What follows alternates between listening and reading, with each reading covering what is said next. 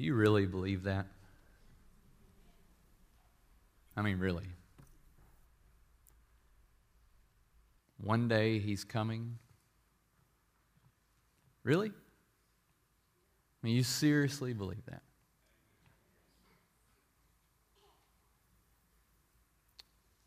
You seriously believe that the God that created everything, the God that spoke the world into existence, came and died for you and for me? I mean, really? And that he didn't stay in the grave? Why do you pray? I'm going to treat you like youth tonight. So the kids think this is the greatest night ever. Senior adults are rejoicing, and the youth are going, what's different about us, right? It's feedback. Why do you pray?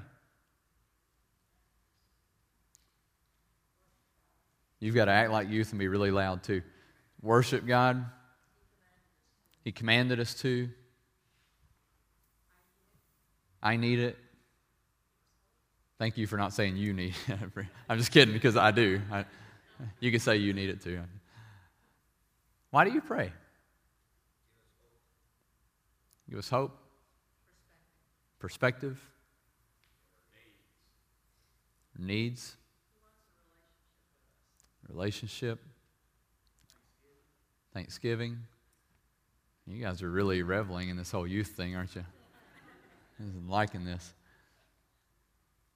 Sometimes it, I think it's helpful to think about why we do things, right? Sometimes it's it's it's one of those things in the Christian life where we can get so caught up in, in doing and being that maybe we don't take a step back and go, why why do we do that? Why are we this?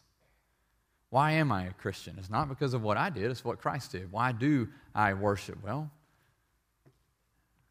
because of what Christ did. Why do we pray? Does prayer change people? Sure it does. Maybe. Possibly. Does prayer change people?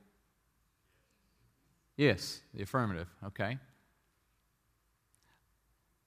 I I want to I want to give you the truth up front tonight, and then we're just going to think through this passage and, and and wrap up with some time of prayer. Here's the truth. The power in prayer and the reason for prayer lies not in prayer itself, but in the one you pray to. Okay? The, the power in prayer and the reason, the ultimate reason, there's a lot of reasons. You guys gave some great reasons. There's a lot of reasons. But ultimately, the power and reason for prayer lies not in prayer itself. Prayer itself is useless. It lies in the one to whom we pray to. Consider, just for a few minutes, consider Muslims. Consider how passionate they are in prayer. Not all of them, some of them, right? Consider the multiple times a day that they spend praying.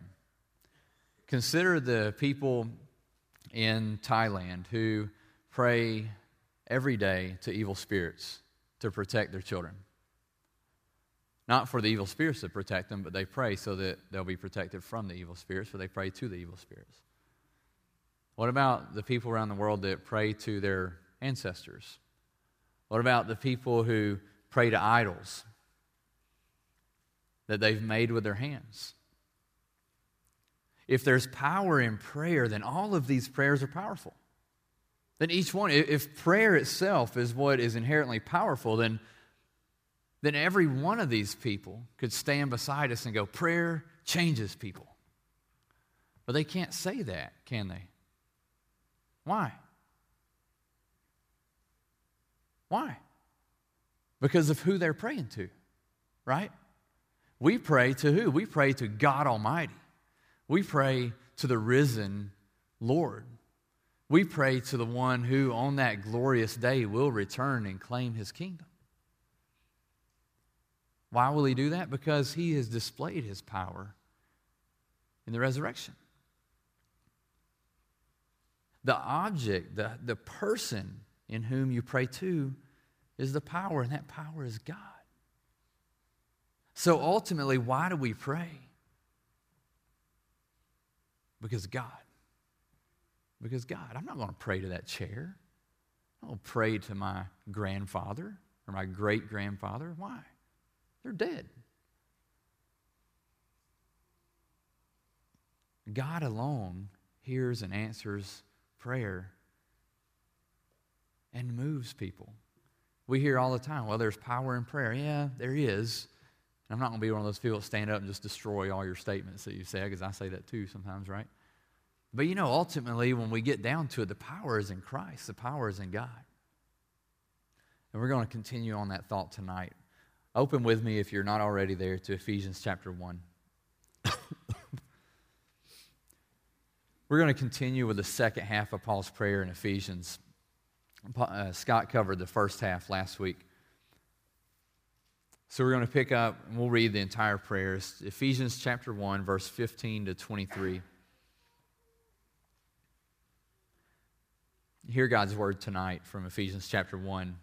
Paul writes, "For this reason, I too, having heard of the faith in the Lord Jesus, which exists among you and your love for all the saints, do not cease giving thanks for you while making mention of you in my prayers, that the God of our Lord Jesus Christ, the Father of glory, may give to you a spirit of wisdom and of revelation in the knowledge of him. I pray that the eyes of your heart may be enlightened, so that you will know what is the hope of his calling, what are the riches of the glory of his inheritance in the saints, and what is the surpassing greatness of his power toward us who believe. These are in accordance with the working of the strength of his might, which he brought about in Christ, when he raised him from the dead and seated him at his right hand in the heavenly places, far above all rule and authority and power and dominion, and every name that is named, not only in this age, but also in the one to come. And he put all things in subjection under his feet, and gave him as head over all things to the church, which is his body, the fullness of him who fills all in all." Last week, Scott wrapped up his message talking about how God displayed his power in the resurrection. So if you look there in verses nineteen and twenty, we read that the last half says that these are in accordance with the working of the strength of his might, which he brought about in Christ when he raised him from the dead and seated him at his right hand in the heavenly places. That God's power was displayed in the cross, or in the resurrection. I believe Scott made the comment last week that, that the cross was a display of God's love, the resurrection was the display of God's power, right? So, so we've seen God's power on display.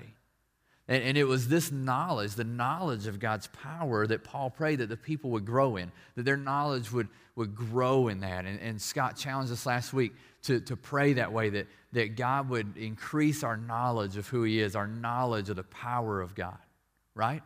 You, you remember this. Okay, so now the question is this, is how does God's power shape our prayer habits? How does it shape our prayer habits? We studied the word last week.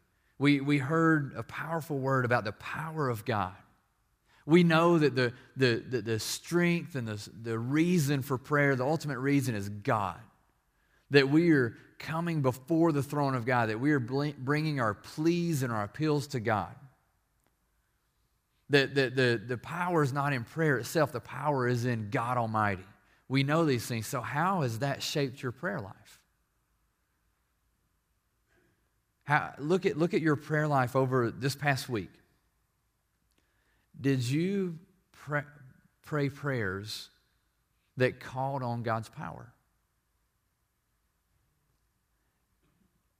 Did you, did you pray prayers that, that would not be answerable outside of God intervening in a supernatural way? Just think back.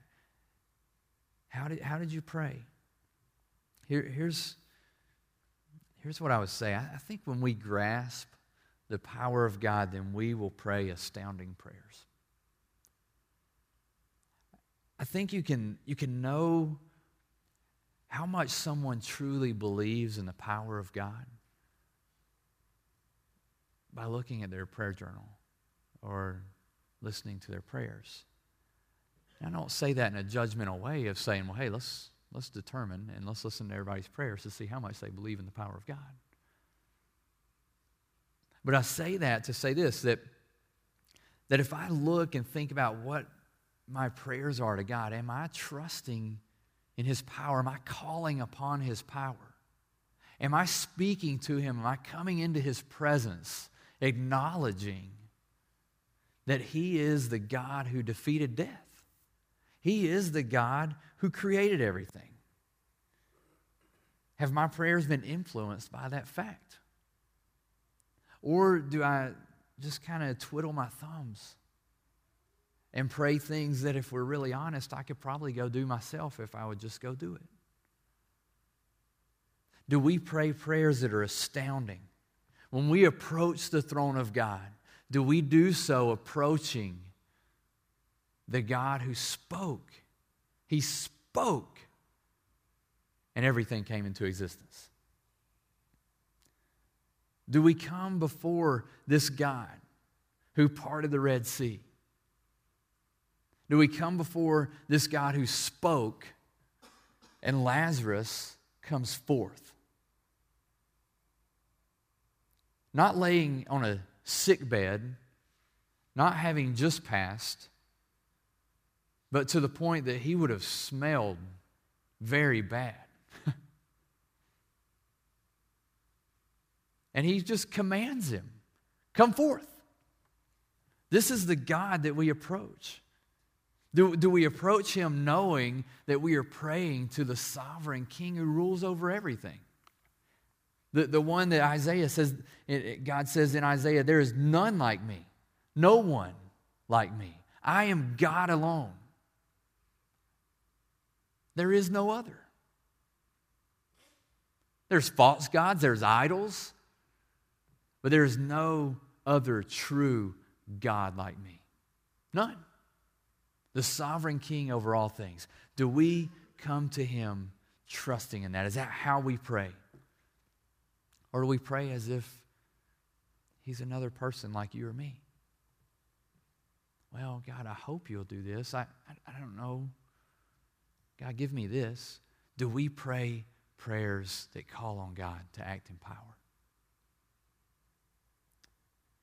Paul provides us two examples of God's power here in Ephesians one as he wraps up. The first is the one that we continued and closed in last night, or last week, I'm sorry. The resurrection of Christ in verse twenty.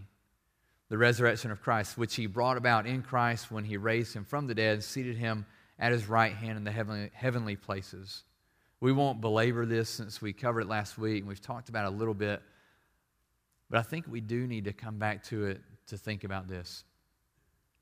I would say the resurrection is perhaps one of the, the greatest aspects of Christianity that we neglect. I, I would say, in in my opinion, and I'm sure you, you may disagree, but from where I stand and looking over my time as a believer in the church, I would say there's a really close neck and neck race between the resurrection and the Holy Spirit. And what we as Baptists sometimes really neglect to think upon and live in light of. You know, you think about the Holy Spirit and you have the charismatic movement. Heaven forbid we show emotion, so let's go way over here and forget about the Holy Spirit. But God's Spirit dwells within us. The indwelling Christ. Wow. God, God in us. That's an amazing thing, that we live by the Spirit, we walk by the Spirit.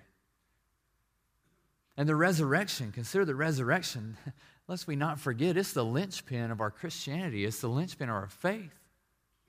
What did Paul say? First Corinthians fifteen fourteen, if Christ has not been raised, then our preaching is in vain. But not only that, your faith is in vain. If it's not, if the resurrection never happened, let's go home. Why are we here? Why do we pray? Philippians three ten, what does Paul cry out for? What, what does he want? He wants to know him, know Christ, and what? The power of his resurrection. The resurrection. This is a this is an important thing. Listen, here's where here's where it intersects life. I'm just gonna be really honest with you. There's times in my life where I fear death, and not just oh, I hope I don't die. I mean, fear death. And it seems to happen for me when I'm going to be apart from my family. I fear it for myself and for my family. And so um, probably one of the most intense times that I wrestled with this was when we went to Thailand on a mission trip back, I don't know, Mike, was it oh five, oh six, oh five, oh four? Okay. It, it, it almost just broke me down. God, what if I don't come back? God, two weeks. What if something happens while I'm there? God, what if what if this? And, and, and what'll Steph do? And and and, and Sydney and, and and Braden, he's he's just a baby. And, and and you think about this, and and man, it almost crippled me. And this happens to me. I this is something I struggle with. It's something where at times my faith is weak. But you know when that fear is gone, when it leaves, do you know what I can always count on God doing in my life when that fear arises?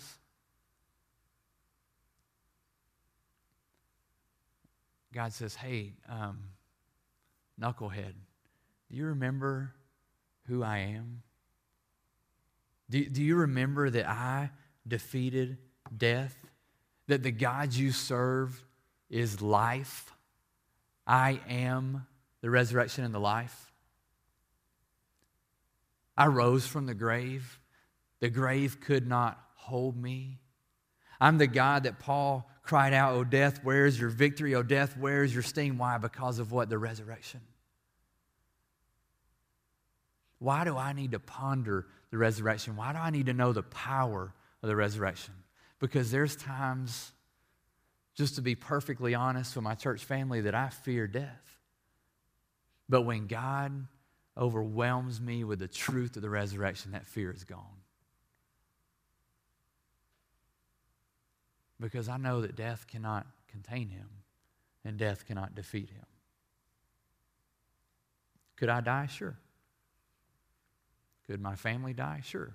Steph really tried a couple years ago while I was gone. And that could happen. But you know what? I know that she is one of the redeemed. And I know my God is a God of life.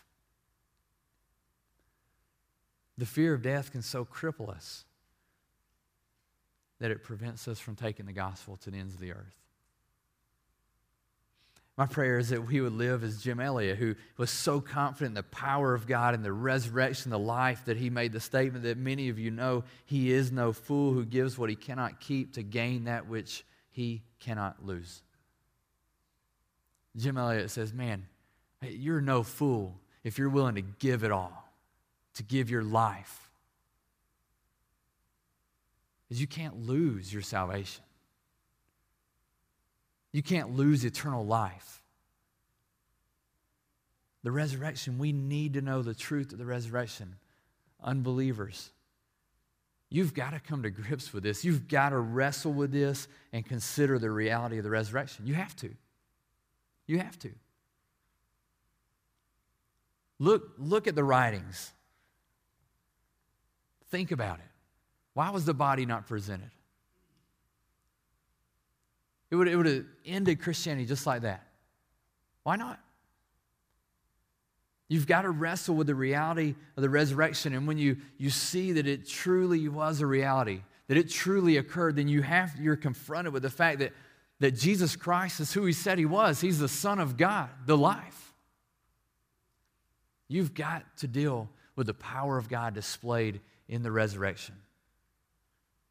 The first example, of God's power, the second example of God's power that Paul lists. And you remember that this is, this is he's urging us. Here's an example of praying in light of God's power. The second example that he that he gives is the exaltation and dominion of Christ in verse twenty to twenty-two. He says, when he talks about Christ raising him from the dead, when he raised him from the dead and seated him at his right hand in the heavenly places, far above all rule and authority and power and dominion and every name that is named, not only in this age but also the age to come. And he put all things in subjection under his feet. What is it that's so intimidating about the principal's office? You remember, some of you, maybe the principal's office isn't intimidating. Was I the only one that was intimidated by the principal's office? I'll never forget Mister Frederick and his electric paddle. It wasn't electric, but that was the rumor. I I got nervous and would sweat bullets just going in there, even if I wasn't in trouble. I remember when I had to go to Buddy Child's office and sitting there waiting for him, sweating bullets. Why? We won't talk about the trouble, right? We'll forget about that. But what is it about the principal's office that's intimidating? It's the, it's the position. It's a position of authority. You don't want to get called to the principal's office. Think about our president, various other world leaders. They're powerful. Why? Are they stronger than you? Probably not. Are they smarter? No comment. What is it? It's a position. They're in a position of authority. They, they are, their authority lends them a certain amount of power. Right? So so it demands respect. There's also, there's also a certain level of, of knowledge, of knowing that I can go to them and appeal to the power that they have, the influence, the authority that they have. Now consider Christ, who's been exalted above all of this, who's been exalted above all the heavenly places. He's seated at the right hand in the heavenly places, far above all rule and authority and power and dominion, every name that's named, not only in this age but also the age to come. All things are in subjection under his feet. Flip over to Colossians one, sixteen and seventeen.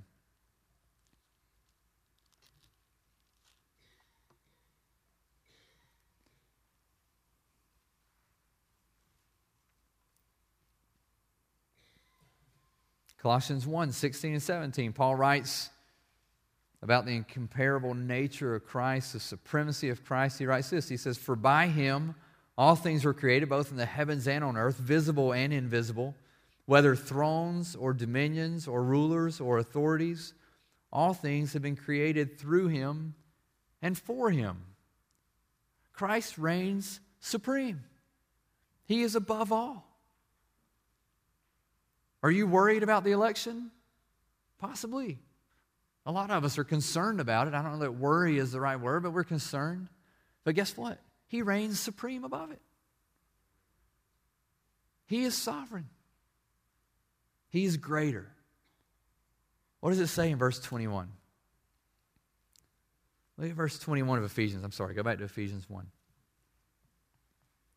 He's seated in the, in the heavenly places, verse twenty, and then verse twenty-one, far above all rule and authority. Far above. It's not just above, it's far above. He is completely over. Far above can be translated also in, in, in, in other places, infinitely superior. Infinitely superior. Christ's exaltation is unparalleled. Unparalleled. We watch the Olympics and we see the winners. What are they? They're, they're exalted onto a podium, right? They sing their national anthem. Their flag is raised. The crowd applauds. We all watch it. We go, they're, they're number one. They're the best. But that, that, that pales in comparison. It does not even compare to the fact that Christ has been exalted far above all rule, all authority, all dominion. Everything in this earth, everything we know of, he reigns supreme over, far above over. He is infinitely superior to everything. This morning we sang, our God is greater, our God is stronger. God, you're higher than any other. Our God is healer, awesome in power. Our God, our God. And if our God is for us, then who could ever stop us? And if our God is with us, then what could stand against?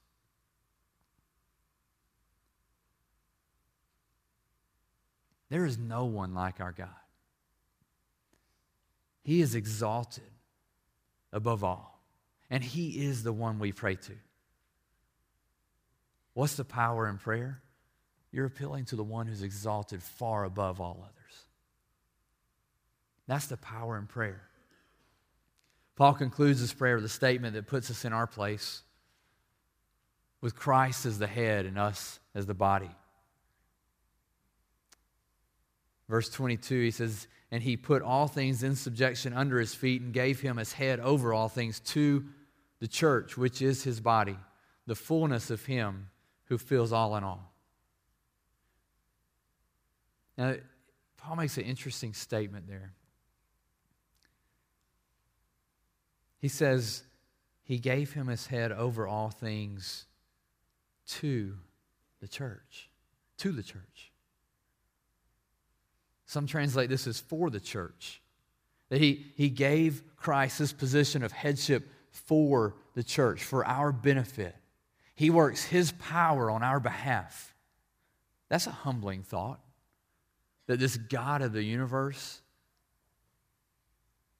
this one who all creation exists for and by and through, He's given for the church. Listen to what D A Carson writes. All of God's sovereignty is mediated through Christ. And all of His sovereign power is for the good of the church. He is ideally placed to ensure that all of His sovereignty is ex- exercised for His people's good. Not a drop of rain can fall outside the orb of Jesus' sovereignty. All our days, our health, our illness, our joys, our victories, our tears, our prayers, and the answers to our prayers fall within the sweep of the sovereignty of the one who wears a human face, a thorn-shadowed face. This is a stunning thought.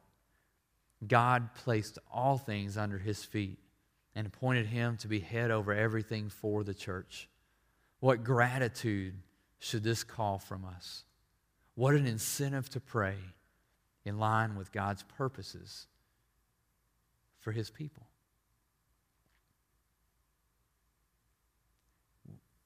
We have every incentive to come before the throne. Brothers and sisters, we are a part of the adopted family of God. And He has called us to come before the throne. We don't bother Him. We have the right and the privilege to come before the throne, to call Him Father, to appeal to His power. He is given for the church. He is our head. Your head operates for the good of your body, typically, right? Teenage years, we question that. But unless something's wrong with you, a sickness or an illness, your head operates for the good of the body. Our head is perfect. Our head is holy. Our head is God. And He operates on our behalf. Why do you pray?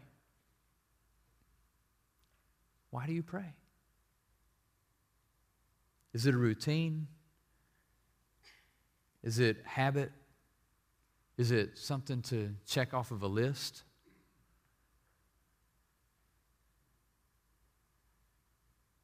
Why do you pray? May we be a church that calls upon the powerful name of our God. As the worship team comes up to close us tonight, I just want to invite you to bow your heads.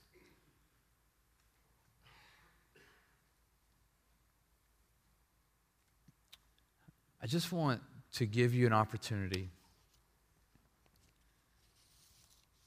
to be privately in the presence of our God. So take a moment and give God glory and praise for His power.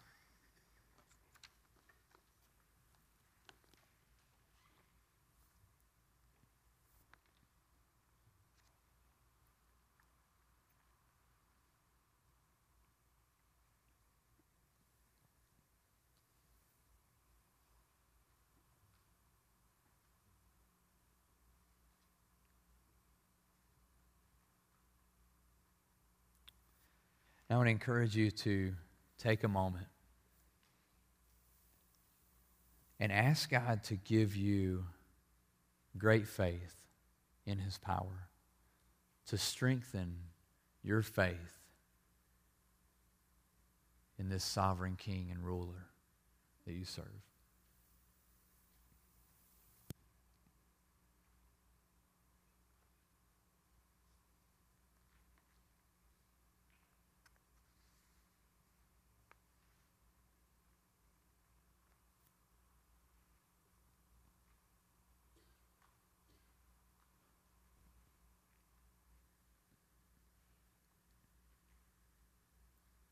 And finally, I want you to think just for a moment about that thing or that person, whatever it is in your life that's impossible. That person that would never darken the doors of a church. That thing in your life that looms so large that there's no way to overcome it. Whatever it is, it would take a miracle for it to happen. And I want you to present that request before the throne of the Almighty.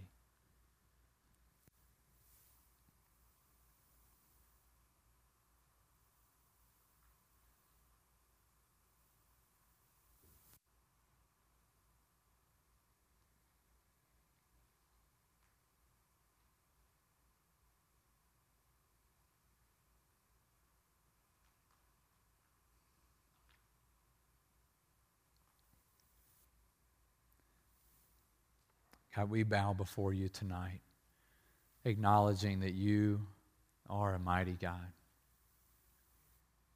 God, in the first portion of Ephesians one that we've studied over the past few weeks, God, we, we read of the power you displayed in saving us. We read of your sovereign plan. God, we know the way you have redeemed us, the way you have brought our dead hearts to life, those of us who are believers. God, we really, truly believe in the resurrection. We know it's true. We know that you are greater and stronger and mightier than even death. So God, I pray that our prayers would reflect that. And I pray you forgive me of, of little prayers that sell you short. And I pray that our prayers would be astounding, that they would call upon you to work in power for your name's sake in ways that would bring you glory above all others. God, you are God. You're everlasting. And we praise you this day. In Christ's name, amen.